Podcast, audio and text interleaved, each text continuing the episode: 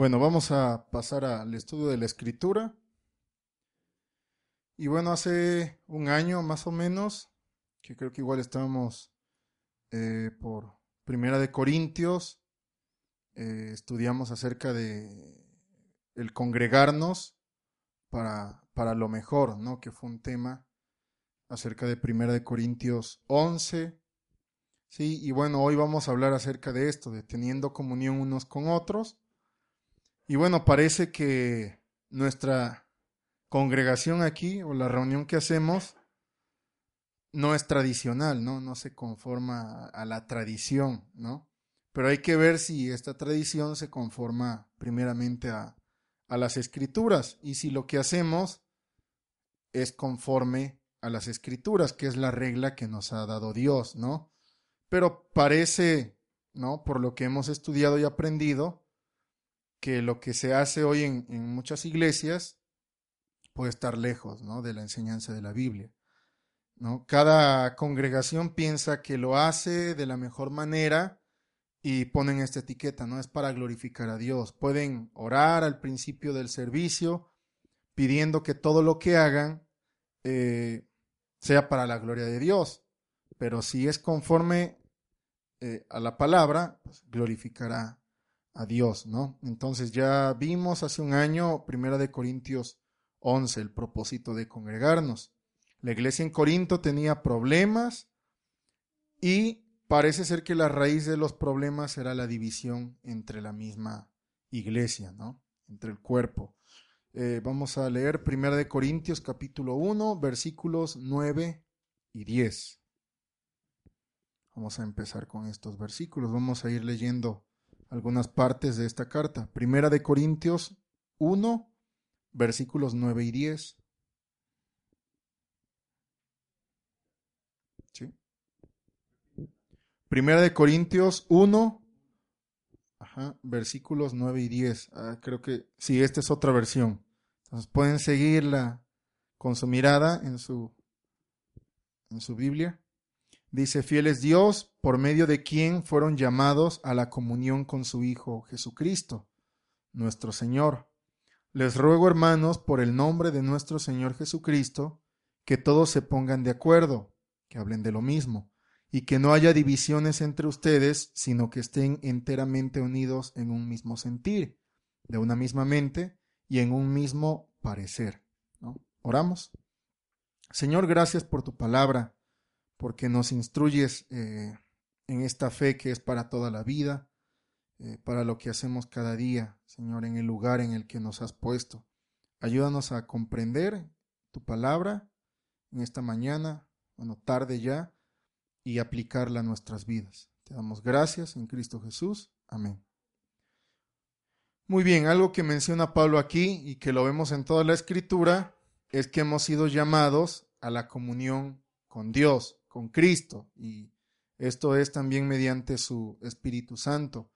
Pero no solo es una comunión con Dios, y bueno, de hecho una comunión con Cristo implica una comunión unos con otros, ¿sí? Porque el cuerpo de Cristo es su iglesia. Entonces la comunión no solo es con Dios, sino también con su pueblo.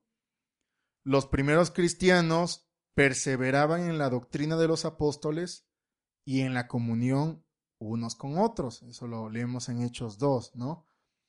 Bueno, aquí Pablo menciona las divisiones que habían en la iglesia, ¿no? Cada uno se identificaba con cierto maestro y se sentía orgulloso de eso, ¿no? Ah, Pablo, el apóstol a los gentiles, él es, ¿no? Yo soy de Pablo. Otros de Apolos, ¿no? Que era muy elocuente, eh, cómo comunicaba el mensaje de las escrituras. Otros de Cefas o Pedro, eh, otro de Pablo, y otros decían, bueno, yo no me identifico con ninguno de estos maestros, yo soy de Cristo, ¿no? Y pasa eso hoy en día, ¿no? Eh, y Pablo, bueno, concluye, el que se gloría, gloríese en el Señor, porque dice, nosotros plantamos, pero el que produce y el que hace toda la obra es el Señor, ¿no? Entonces, todo lo hemos recibido de Cristo, no hay nada entre los hombres de que gloriarnos, es lo que dice Pablo, ¿no? Hablen todos una misma cosa, estén en armonía, unidos en un mismo pensar y en un mismo propósito. ¿no? La división viene de pensar en diferentes maestros, ¿no? Diferentes posturas de cosas importantes, ¿no? Eh, otro caso en la Biblia de división en la congregación era la iglesia en Roma, ¿sí? Había una división entre judíos y gentiles. Pero mirando al Antiguo Testamento vemos eh, que esto es común, ¿no? Aún en el pueblo de Dios. Eh, Moisés cuando libera al pueblo, por la mano de Dios, sin duda, eh, hubo una división, hubieron unos que quisieron regresar y hubo consecuencias. Durante el reinado de David se levantó su hijo Absalón, dividió al pueblo, ¿no? Pero una división muy clara en las escrituras, que nos muestra que esto es necesario, es la señal de los hijos del pacto para que se haga manifiesto quién tiene la aprobación de Dios, ¿no? Lo que estudiamos igual hace un tiempo del trigo y la cizaña, que que enseñó Roger, ¿no? Esta es una división necesaria. Los que cumplen el pacto y los que no cumplen el pacto, ¿no? Dentro de la congregación, ¿no? Entonces esto había en, en, las iglesias y hubo en el Antiguo Testamento, ¿no? Primera de Corintios 11, 19, que vamos a estudiar después, dice, porque es preciso que entre ustedes haya disensiones, para que se hagan manifiestos entre vosotros los que son aprobados. Entonces se hace evidente cuando alguien no acepta el error y no es de una misma mente o un mismo pensar con los demás, ¿no? Y se aparta. Esto, esto sucede, ¿no? Hasta nuestros tiempos. Eh, Matthew Henry dice, la consideración de estar de acuerdo en cosas más grandes debería extinguir todas las disputas y divisiones sobre las menores, ¿no? Sobre los problemas menores. Y es que si hay desacuerdo en las cosas importantes de nuestra fe cristiana en una comunidad, ¿sí? va a ocasionar más y más divisiones, ¿no? Pero si hay acuerdo en las cosas importantes, rápidamente se resolverán las divisiones menores, ¿no? Primera de Corintios 3.1. Así que yo, hermanos, no puedo hablarles como espirituales, sino como a carnales, como a niños en Cristo. Les di a beber leche, no alimento sólido, porque todavía no podían recibirlo. En verdad, ni aun ahora pueden, porque todavía son carnales. Pues habiendo celos y discusiones entre ustedes, ¿no son carnales y andan como hombres del mundo? Pablo califica a la iglesia de Corintios, dice carnales, inmaduros, ¿no? Todo aquel que participa de la leche es inexperto en la palabra de justicia porque es niño. Esto es Hebreos 5, ¿verdad? No tiene sus sentidos ejercitados en el discernimiento del bien y del mal. ¿Sí? La palabra de justicia es la ley de Dios, ¿no? Y puede sorprendernos que estudiamos la ley de Dios, por lo menos lo básico, los mandamientos del Señor, y seguimos actuando como niños, ¿no? Con celos y discusiones entre nosotros. Entonces, no se trata solamente de que escuchemos o podemos repetir, ¿no? Lo que se enseña acerca de la ley del Señor o lo que leí en el libro, ¿no? En algún libro o en la misma Biblia. ¿Sí? Ya hemos estudiado acerca de esto. Se trata de aplicar lo que la palabra de Dios nos dice. Hemos tenido grupos de estudios, ¿no? Acerca de la ley de Dios, acerca de la economía, eh, de diferentes, ¿no? Pero eso no nos hace espirituales, el participar en estos estudios. El estar aquí no es lo que nos hace espirituales, ¿no? Porque podemos pensar así, soy más cercano al pastor, soy más cercano a tal anciano, eh, soy más espiritual. No es así, ¿no? Se trata de obediencia a la palabra de justicia, como dice el escritor a los hebreos. La espiritualidad, si debemos usar el término, se resume en la frase confía y obedece. Eso es todo. Ser espiritual no es tener un sentimiento místico, ni es un estado de contemplación o piedad. Es simplemente confiar y obedecer a Dios. Esto es de Stephen Perks. Lo que ha comentado Roger es el poder del Espíritu Santo en nosotros para obedecer al Señor.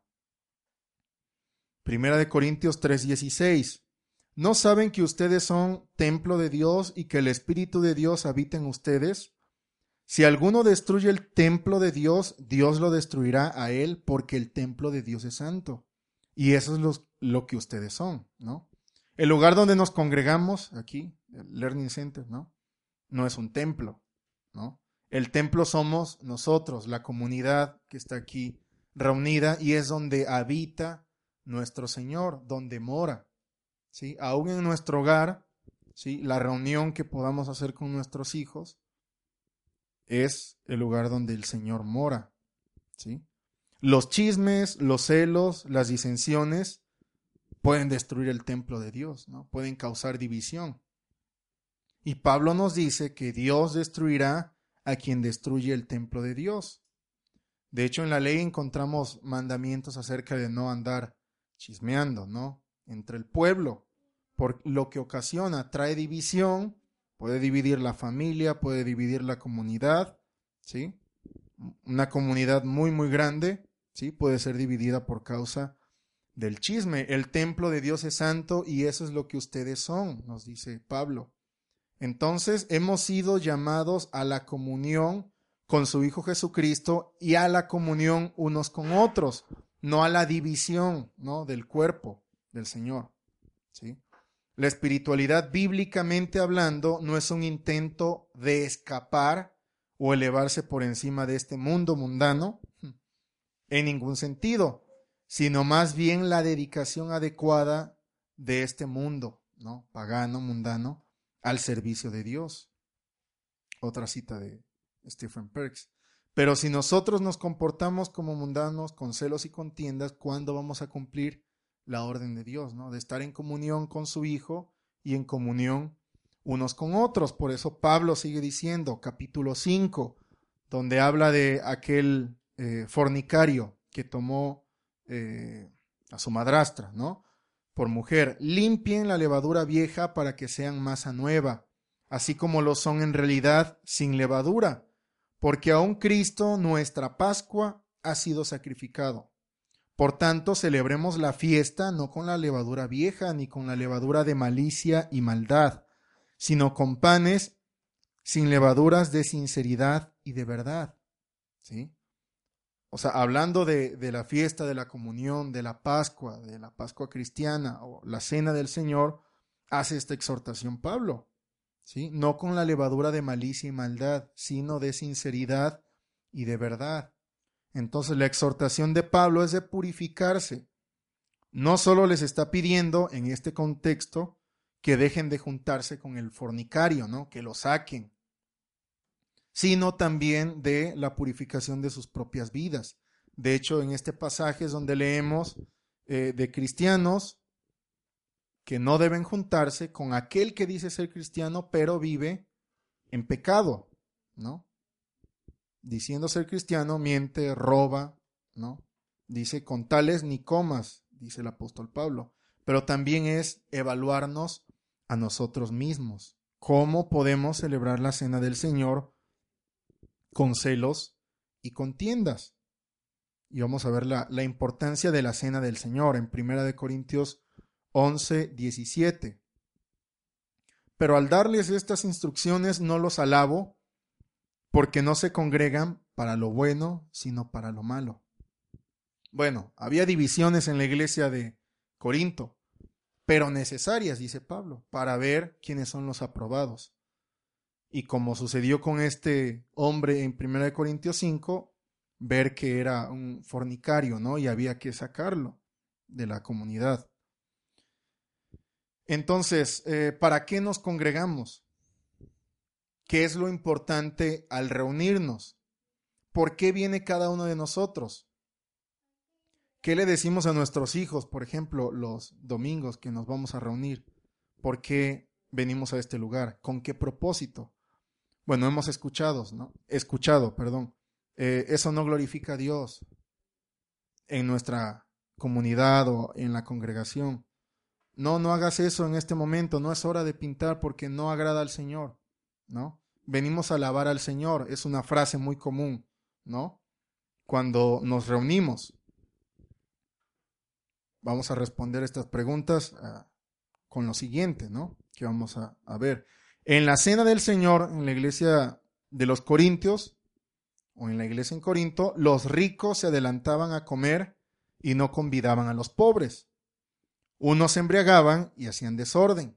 El pobre hablaba en lenguas y también hacía desorden, ¿no? Cada uno quería sobresalir en la reunión de los santos, ya que había esa división de yo de Pablo, yo de Apolos, yo de Cefas, ¿no? Pablo les declara lo que él recibió del Señor respecto a la cena del Señor o a la Santa Cena, ¿no? Respecto a comer la cena del Señor. A diferencia de los corintios que se adelantaban a tomar su cena, Jesús partió el pan y lo repartió, ¿no? Y dijo, haced esto en memoria de mí, al igual que la copa. Todos somos parte del cuerpo y de este nuevo pacto. O sea, es algo completamente contrario, congregarnos para la comunión pero estar divididos. ¿Cómo podemos comer la cena del Señor estando separados o estando divididos? ¿No? Entonces, ¿cuál es el propósito de congregarnos? ¿Qué piensan acerca de, de esto, el propósito? Porque podemos decir muy general, ¿no? Adorar a Dios, entonar himnos, salmos. Pero ¿cuál es el propósito? ¿Sí? El compañerismo no es visto como algo central en lo que hacemos en la iglesia. Así es visto hoy en día, ¿no? No es algo importante, no es algo relevante. Esto no es bíblico, este pensamiento, porque el compañerismo es fundamental para el concepto bíblico del culto corporativo y porque es el cuerpo de Cristo. ¿Sí? Es necesario pasar tiempo juntos, ¿no? En nuestras reuniones. ¿Cuál será la mejor forma? No es sorprendente que una comida, dice Stephen Perks, compartida, ¿no? sea el contexto de uno de los rituales cristianos más importante en la vida de la iglesia. ¿Cuál es ese ritual? La cena del Señor, ¿verdad? Que originalmente era como la, como la practicaba la iglesia primitiva, una comida de comunión, es decir, una fiesta, Entonces, sin duda, esto es importante, ¿no? Lo que hacemos. Entonces, el concepto a veces de tenemos una reunión aquí a la mesa, comiendo, platicando. Ese es el propósito de la comunión, ¿no? O sea, y si leemos detenidamente el pasaje de Primera de Corintios 11, de yo recibí del Señor lo que les he enseñado, que el Señor Jesús tomó pan y habiendo dado gracias, lo partió y dijo, y dice, después de haber cenado, o sea que comieron, convivieron y después tomó la copa. O sea, ¿cuánto tiempo pasaron en la comunión, en la cena del Señor? Mucho tiempo estaban platicando, por eso esto que hacemos es parte, ¿no? Desde que llegamos, estamos en la reunión de los santos, en la comunión unos con otros, ¿no? O sea, si preguntáramos qué es lo más importante que hacemos en la iglesia, probablemente alguien diga cantar, ¿no? Himnos al Señor. Pero en la Biblia, de hecho en la cena del Señor Jesús, después de la cena dice que subieron los discípulos al monte y cantaron un salmo. Después, ¿no? Nosotros por tradición igual hemos recibido el estar cantando himnos y no está mal, ¿no? Cantar con el entendimiento que sea eh, un culto, ¿no? Una adoración razonable al Señor y no emocional. ¿sí? Entonces es muy importante el congregarnos realmente para lo que hemos sido llamados, para estar en comunión con Dios y la comunión unos con otros. ¿sí? Entonces, Hebreo, Hebreos 10, 23 al 25, donde viene el pasaje de no dejando de congregarnos, ¿no? Dice, Mantengamos firme sin fluctuar la profesión de nuestra esperanza, porque fiel es el que prometió, y considerémonos unos a otros para estimularnos al amor y a las buenas obras, no dejando de congregarnos como algunos tienen por costumbre, sino exhortándonos y tanto más cuando veis que aquel día se acerca. Entonces el propósito de congregarnos está claro en la escritura. Y de hecho está en este pasaje. Hay un propósito que realmente decimos, sí, todo es para glorificar a Dios, es nuestro fin principal. Pero ¿cómo lo hacemos en la reunión, ¿sí? en, la, iglesia, ¿sí? con los santos? Nos dice aquí mantenernos firme en la, en la profesión de nuestra esperanza, considerarnos unos a otros para estimularnos al amor y a las buenas obras, como se ha mencionado, para orar por las necesidades de los demás, ¿sí? para aprender acerca de la escritura en, esa comunión, estando ¿sí? a la mesa, platicando acerca de lo que hemos leído o hemos aprendido de Dios, de su palabra. Entonces, termino con este comentario de Stephen Perks. Dice, Dios ha puesto la comunión en el corazón de la cena del Señor al convertirlo en una comida. La comunión en la cena del Señor el cuerpo de Cristo unido, ¿sí? Teniendo esta comunión. ¿Por qué? Porque sin este importante elemento de compañerismo, nuestras vidas cristianas están empobrecidas y ninguna cantidad de coros cantando o intentando crear el, estado de ánimo adecuado mejorará alguna deficiencia, ¿no? Inmadurez como había en la iglesia de Corinto. Entonces, es una deficiencia, madurez, que solo se puede remediar con el compañerismo. ¿sí? El cantar un himno, eh, el predicar algo sin tener que relacionarnos, sin tener que practicar la comunión, no nos lleva a nada, ¿no? Hablar acerca del amor al prójimo, escucharlo, asentar con nuestra cabeza, decir amén, pero no llevarlo a la práctica en la comunidad, seríamos una iglesia empobrecida, ¿no? Nuestras vidas cristianas sin fruto. Por eso es necesario la comunión, congregarnos para tener comunión unos con otros. Oremos. Señor, gracias por la comunión que tenemos con tu Hijo Cristo. Ayúdanos también a crecer en la comunión unos con otros, obedeciendo tu palabra, Señor. No ver la necesidad y quedarnos sin actuar, sino actuar, Señor, sobre lo que vemos, las necesidades, los problemas, Señor. Ayúdanos a que tu iglesia, Señor, siga creciendo, madurando, Señor, en la obediencia de tu palabra, en la palabra de justicia, que es tu ley, Señor. Te damos gracias en Cristo Jesús. Amén.